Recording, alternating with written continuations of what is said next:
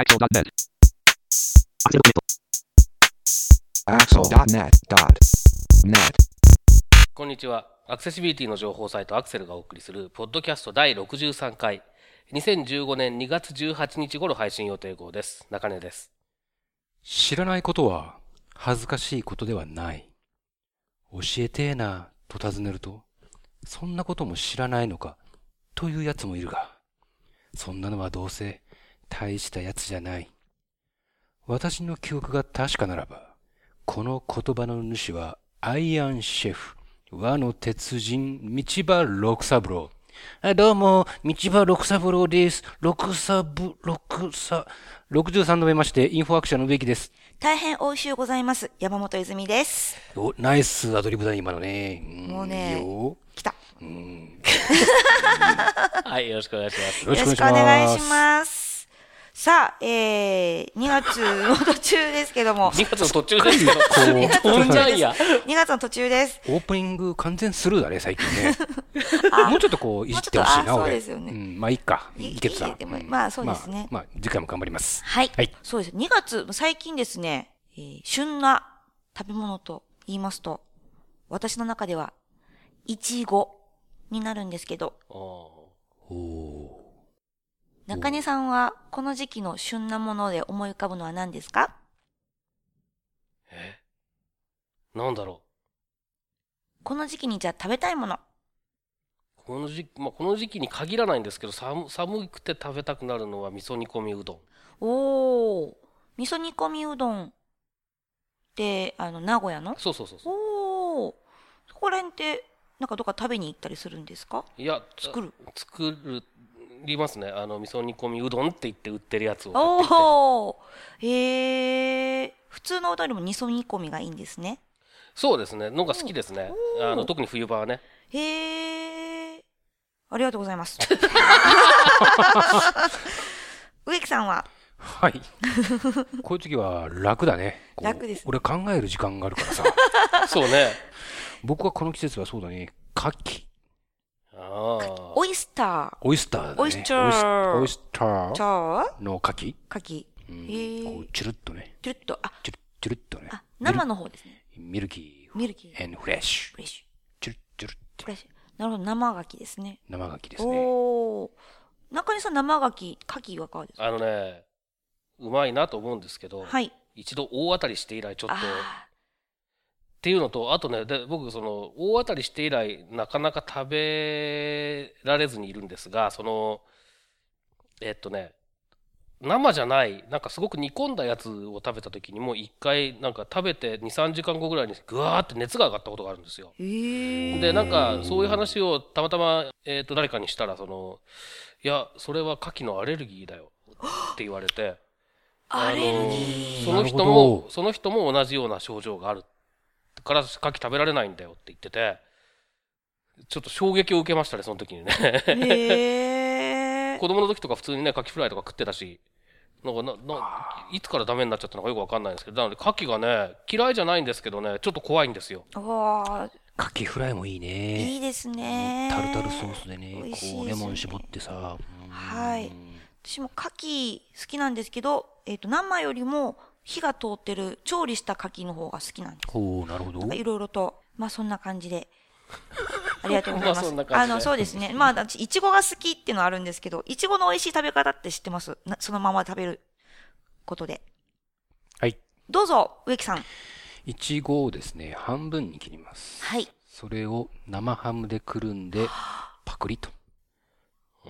めっちゃそこれ。れがね、意外と、これが美味しいですよ。まあ、生ハムというとですね、メロンだとかありますけど、あとか、果物の柿そうですね。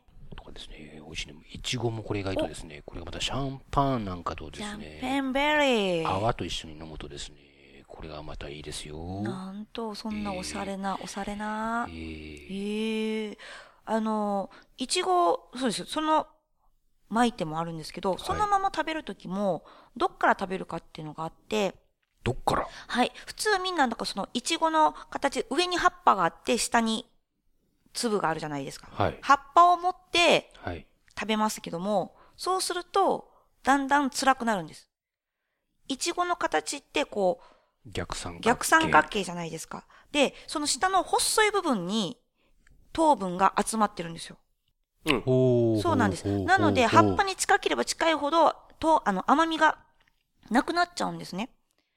なので、一番美味しく、いい感じで食べれるのは、葉っぱを取って、取ったところから、ちょいちょい食べていくと最後は超絶甘い、ああ、いちごをなるほど楽しめね。れるんです。ああ、そうかい。そうなんです。その話は聞いたことがありますねだけど僕は一口で食うから関係ねえなと思ったんですね、その時にね。そうですね。なので、実は超お金持ちの人たちって、そのシャンパンベリーとかよく言うじゃないですか。うんシャンパンとイチゴっていうの。うんあれを皆さん、葉っぱのとこ持って半分しか食べないんですって。あ先っぽだけ食べるってことね、要するにね。お金持ちの人の食べ方ってね、そうやって食べる。そういうことかい。そうなんですよ。下手すると、葉っぱのとこまで食っちまうからね、俺。そうですよ。もう、ギリまでいきますから、ね。ギリギリまでそうなんですよ。なので、ギリまで食べる方は先に葉っぱを取ってから、葉っぱ部分から食べると最後まで美味しい。へえ、なるほど。今度やってみよう。あのですね、本当に違いがめっちゃわかります。それぐらい、最初と最後で味が全く違うんで、よー試してみてください。はい。ということで、皆さんもぜひ試してみてください。う。はい。ということで、はい。では、早速今日も、えー、ツイッターの拾い読みから、えー進めていきたいと思いますので、えー今回取り上げる話題をまとめて紹介してください。はい。オーストラリアは今夏。アクセシビリティも暑い。オーストラリア政府による PDF のアクセシビリティに関するガイド。エイミーちゃんへ。ウェイアリア1.0の日本語訳ができました。音を見て生活を豊かに。音を検知して登録されている音については何の音かを含めて通知する聴覚障害者向けアプリの3本です。はい。えーでは早速最初の話題からいきましょはい。オーストラリアは今夏らしいですけど、植木さん、こちらの内容はどんな内容ですか？う。すごい振り方だな。まあ、そうですね。今2月、日はい本はまあ冬ですけど真も。冬ですけど、まあ南半球のオーストラリアは夏。夏。オーストラリアの、これオーストラリア政府向けのウェブガイドというのがありまして、はい。あるようでして、まあその中で PDF のアクセシビリティについてこう、まとめられたドキュメントがございましたと。はで、オーストラリアはですね、去年、2014年中に公的機関は WeKeg2.0 の、えー WA に準拠しなさいという話になっていて、で、まあ、政府機関、一生懸命頑張ってきたところなんですが、で、まあ、いろいろやってる中で、これは前僕確かですね、オーストラリアの人のなんかセッションを聞いた覚えがあるんですけど、去年の4月、韓国のソウルで Web for All っていうカンファレンスがありまして、その中でオーストラリアの人が、オーストラリアがこう頑張ってきたんだけども、大変だったことがいくつかあるって言ってた中の一つが PDF だったんですよね。で、まあ、えっ、と、このドキュメントとかを見ているとですね、WCAG 2.0 なので、 accessibility supported っていう、ちょっと聞き慣れない考え方がありまして、まあ、要はその、実際にユーザーが使えなければ意味がないので、ユーザーエージェント、まあ、ブラウザーとか支援技術がサポートしている実装方法を使って実装しなきゃ達成基準を満たしたことにはなりませんよ、と。だからまあ、使用通りに正しく実装していたとしても、場合によっては、それをちゃんとブラウザーとか、まあ、スクリーンリーダーなんかの支援技術がサポートしてなかったら、実際にユーザーは使えないので、そういう場合は、ちゃんとユーザーが使える別の方法で達成基準を満たしましょうねっていう、まあ、そういう考え方なんですけども、ここで言ってるのは、ああ、確かにそうだなと思ったのがですね、モバイルはい。環境だと、まだまだその PDF のサポートが十分ではないと。ボイスオーバー、iOS のボイスオーバーだったり、Android のトークバックっていう、まあ、スクリーンリーダーが標準で搭載されてますけども、そういったやつだと、ちゃんとその PDF を作っていたとしてもですね、ちゃんとこう意図した通り読み上げてくれなかったりするというようなことが書かれてまして、まあ、そういう状況も踏まえつつ、どういうふうに PDF ファイル対処していけばいいかっていうことで4つほどポイントを挙げてるんですが、まあ、まず1つはちゃんと作りましょうと。ままあ、PDF ちゃんと作りましょう。平たく言うとね、はい。まあ、タグ付き PDF っていうのがあるんですけど、その HTML と同じようにこうタグ情報を持たせることができるんですけど、ちゃんとそういう作り方をしましょうねっていうのが一つと、二つ目は、これももう以前から言われてることですけど、スキャンした PDF。よくまあ、チラシとか、パンフレットとか、こう、スキャンして PDF で保存してっていう方法がありますけど、そういうスキャンした PDF はやめましょう、避けましょう。から、これは当たり前なんですけど、WeCube 2.0のテクニック、ちゃんと適したものを用いましょう。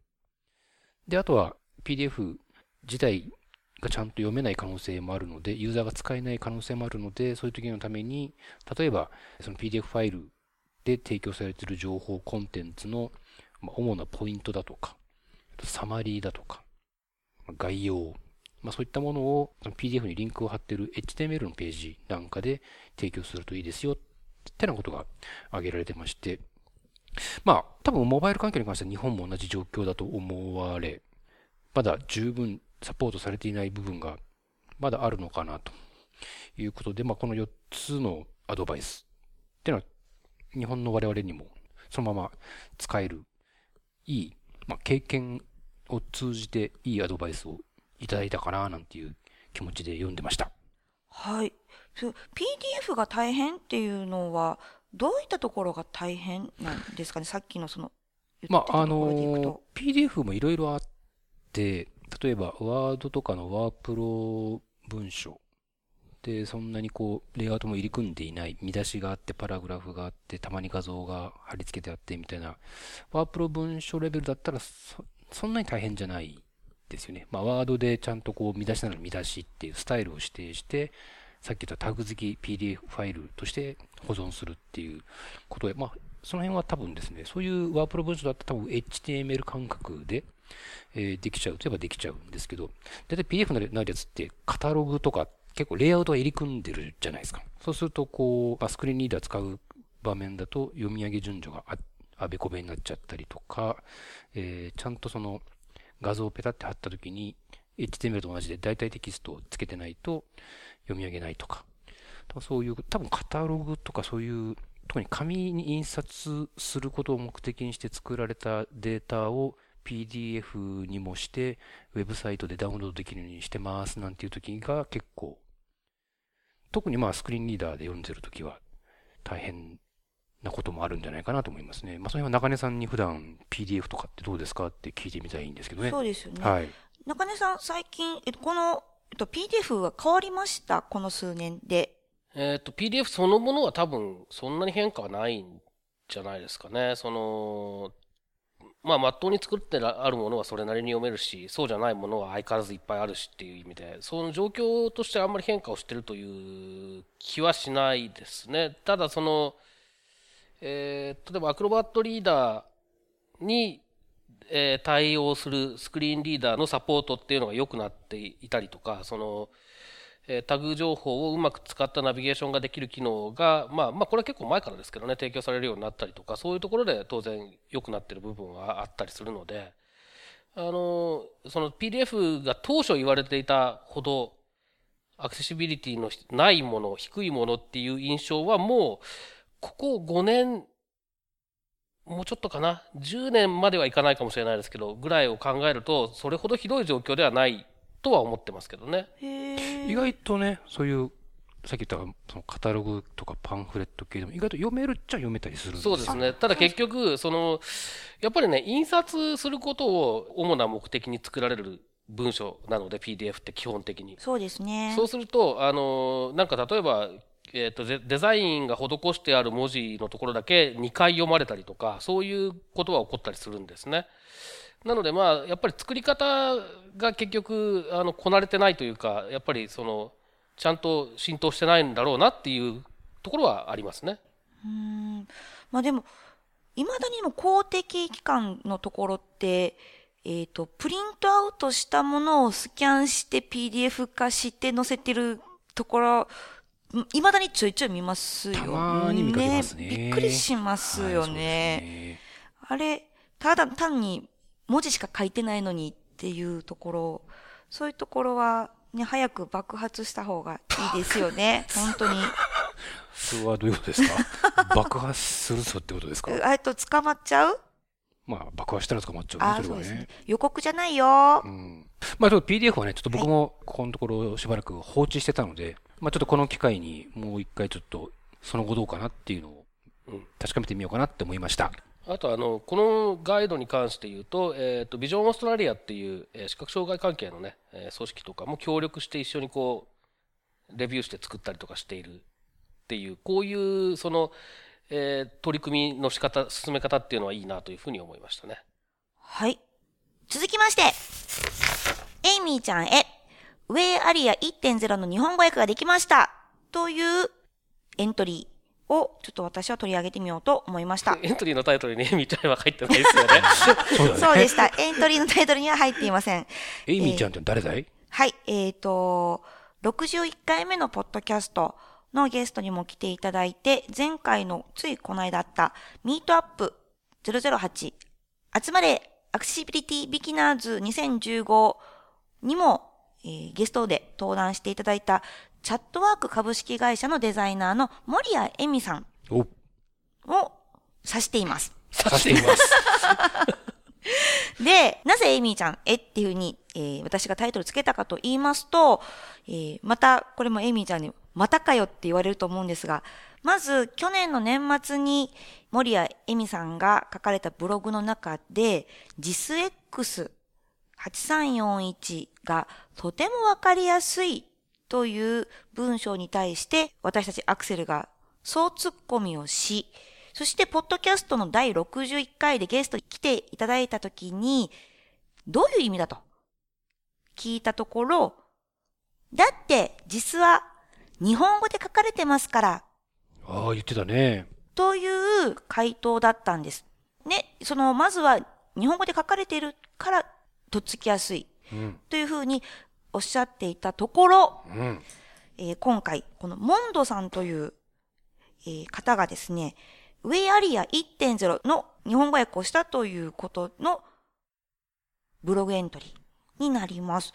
で、このモンドさんという方は、このウェイアリア以外でも、他の HTML だったりとか CSS とかの W3C の使用書を日本語訳、いろいろとされてらっしゃるみたいですよね。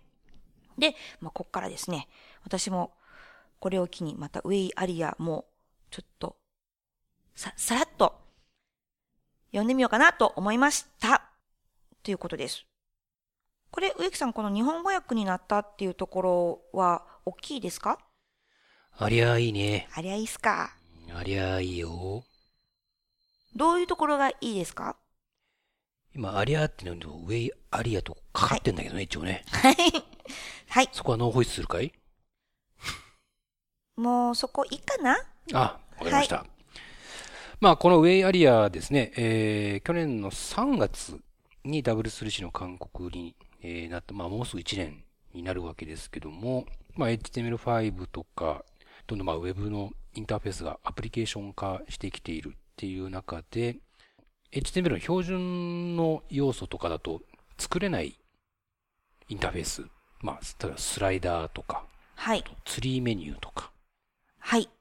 そういったものを、まあ、結構もうでもそれをこう、エイヤーで div とかなんか使ってこう、適当にこう再定義しながらこう、作っちゃってるわけですけど、そうすると、見た目にはこうスライダーとかツリーメニューに見えても、こう、ブラウザーとかスクリーンリーダー、まあ、試験技術、まあ、いわゆるユーザーエージェントにはそれがスライダーだとか、ツリーメニューだっていうことが一切わからないので、div、div でしかないみたいな。あ、そっか。そうですね。 div なのに何これ？なんか、 div だけど、ただの div じゃない気はするけど、よくわからないっていう。でも div。でも div じゃないでしょ、本当はっていう。で、まあ、えーじゃあちゃんと、これはこういうもんですよっていうのがわかるように。あ、まあこあこれも machine readable にするっていうことかな？で、まあ、あの、ロール属性とか、いろいろあるんですけども、これはこういう、ツリーメニュー、ツリーメニューですよ。ツリーメニューの中のこれは一つのアイテムですよ。ツリーアイテムですよ。みたいなことをちゃんとマシンリーダブルにするっていう仕様なんですね。が、ウェイアリア。はい。なのでまあ、今後どんどんそういう、こう、いわゆるウィジェットって言われるようなインターフェース、多分、どんどん、今まで以上にどんどん使われるようになってくると思うので、そういうのを作るときにもちろんカスタムコンポーネント的な何か独自のものを作るのはいいんだけど、その時は忘れないように、ちゃんとこうマシンリーダブルにしましょうね、ということで、まあ今までこれドキュメントが、え英語しかなくて、で、何年か前のドラフトを日本語訳したものはあったんですけど、最新のその韓国になった最終版を日本語訳したものはなかったので、えーそういう意味で今回これが日本語訳してくださったということで、非常にこれは貴重な日本語訳ドキュメントとして多くの皆さんがこれをご覧になって、ウェイアリアをどんどん実装していってもらうといいんじゃないかなと、このように思っております。で、今は、その、ウェイアリアの1.0なんですけども、また、ウェイアリア1.1も出てくるみたいなんですけど、それもまた、同時並行で進めていけたらな、というふうに書いてありますね。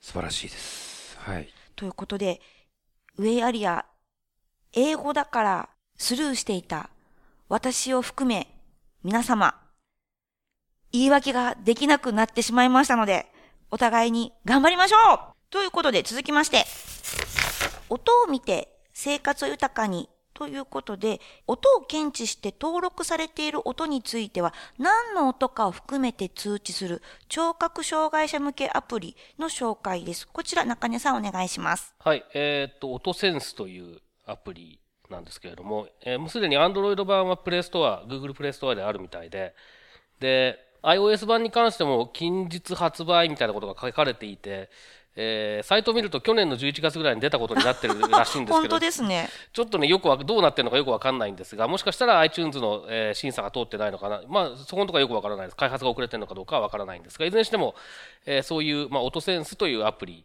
ですね。で、オトセンスっていう、えー名前なので、これ日本のメーカーなのかなと思いきや、どうも、アメリカの会社なのかなっていう感じ。ちゃんちゃんとちょっと見てないんですけどね、えーところが作っていて。で、まあ、音をセンスする、えー感じて、えーそして可視化してくれるってことですね。という聴覚障害者向けのアプリです。具体的には例えば玄関のチャイムが鳴ったりとかあと何かしらの警告音が鳴ったりとか、まあ、電話のベルが鳴ったりとかそういった時にその音をマイクで拾ってその音が何だよってことを画面で教えてくれるというものですね。で、えっと、まあ、例えば、あの、玄関のチャイムとかはすごく、まあ、それは分からないと困るよなと思いますけど、もっと困るのは火災報知器だったりとか、ガス漏れの報知器だったりとか、そういう、あの、命の危険に関わるようなものっていうのも当然音で知らせることって結構多いわけですよね、世の中。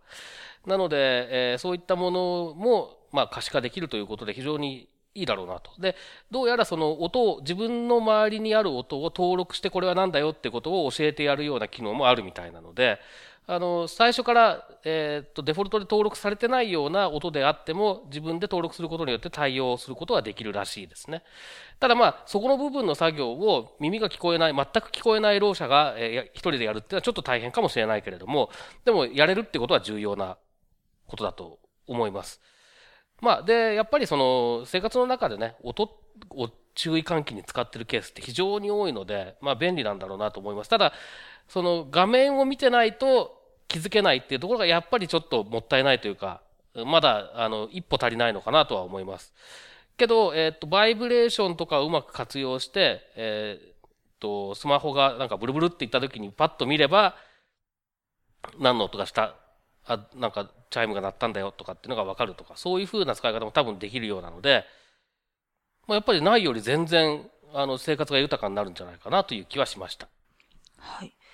これ、アンドロイドのストアのところに紹介の YouTube が載っていて動画を見ていたんですが、あの、本当に音を検知して、画面はなんかあのレーダーチャートみたいな、うん。はい、はい。あの、何か文字もあるんですけど、真ん中に音で、あの、は波動計みたいなはい、はい。状態のが出てきているみたいなので、それで視覚で多分高い音とか低い音、まあ、どんな風なあの、うんうんうん柔らかい音なのかそうなのかっていうのが多分わかるんだろうなと。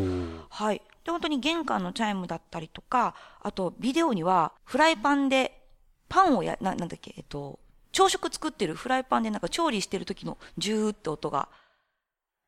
はい、やってたりとかフレンチトーストか何かみたいな感じなのがありましたこれ面白いですね。まだ登録されていない音に関してはそういう波形を見てある程度推測ができるってことだと思うんですね。はい。で登録されてる音に関しては多分波形と一緒にテキストが出て、えー何の音かっていうのが分かるっていうようなそういう仕組みになってるんじゃないかなというふうに思いますけどね。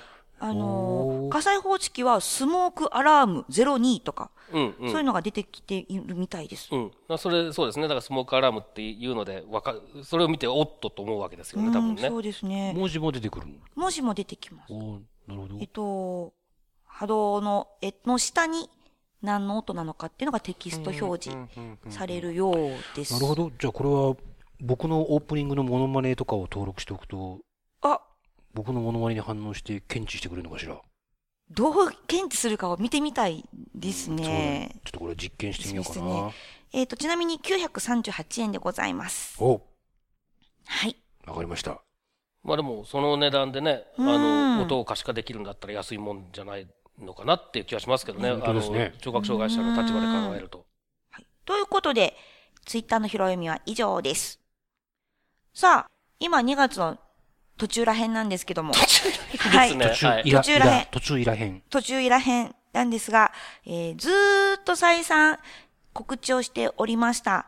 アクセルミートアップ008集まれアクセシビリティビギナーズ2015が先日無事に開催され終了しました。ありがとうございます。ありがとうございましたはい。すごい。30人弱、たくさんの方に来ていただいて、はい集まれアクセシビリティビギナーズというタイトルでしたが、えーっとですねはい。まあ14時開演で13時30分から開場したんですけども、はい。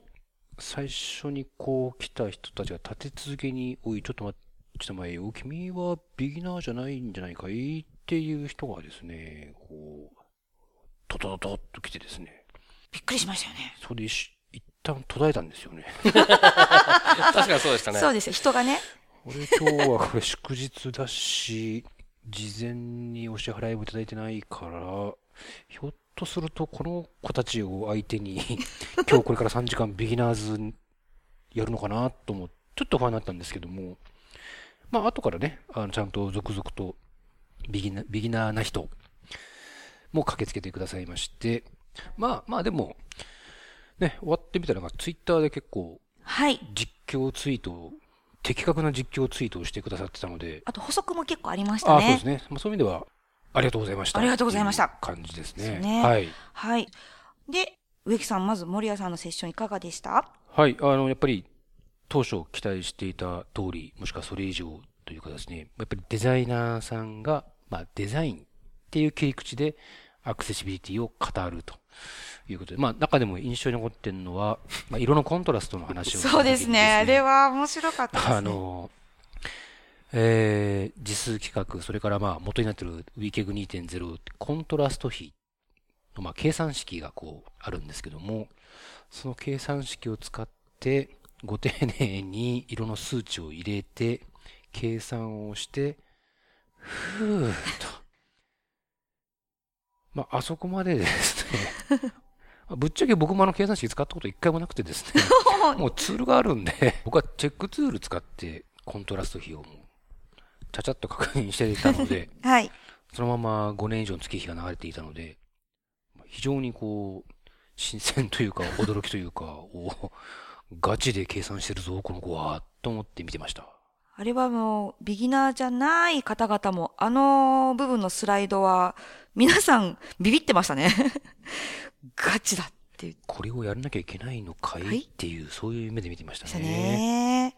今回中根さんは久々にデモ、ライブで操作をするというものを、まあ、久してみ々でも、たんですけど久々でもないないですけどね。えこれは植木さん少し解説をいただいていいですか？